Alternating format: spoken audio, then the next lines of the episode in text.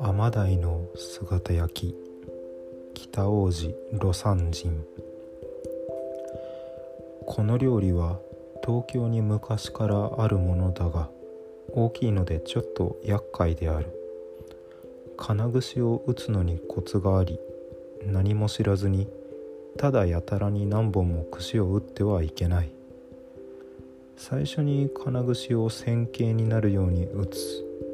それからあとは何本打とうと。扇の要のところを中心にすれば適当に打ってよい。そうすると手で持つのに便利であるし焼けても扱うたびに身が壊れるという憂いはなくなる。実際やっているのをご覧になれば一目で納得されるだろうと思う。甘鯛といっても東京ではおきつ鯛と言われるもので静岡を中心とした近海で取れるのが良いとされている。関西に行くと北陸から回ってくるもの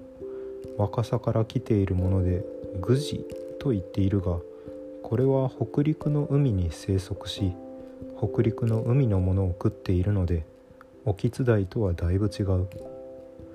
オキツダイというアマダイとグジと言っている日本海のアマダイとは一見同じものだが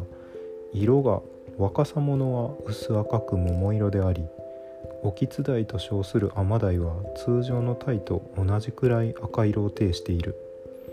グジの方は鱗ごと焼いても食えるがおきつ台の方は剥がさねば食えない。グジは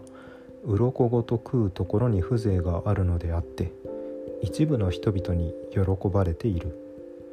たまたま東京のある料理屋でおきつ台を鱗ごと焼いて出されたことがあるがこれは猿真似で大きな失敗である。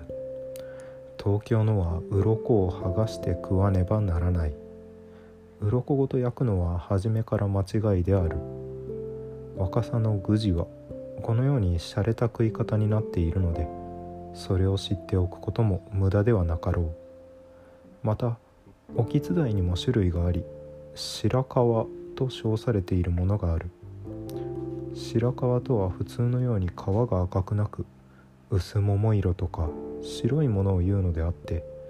東京の魚河岸に行くと普通のタイの2倍3倍の値がしている。それだけに非常にうまい魚である。肉が柔らかいので生で食うことはないが焼いて食う場合は見事なものである。九州の白川という甘鯛は関東には少ないが九州から五島列島に行くとそればかりのように多い。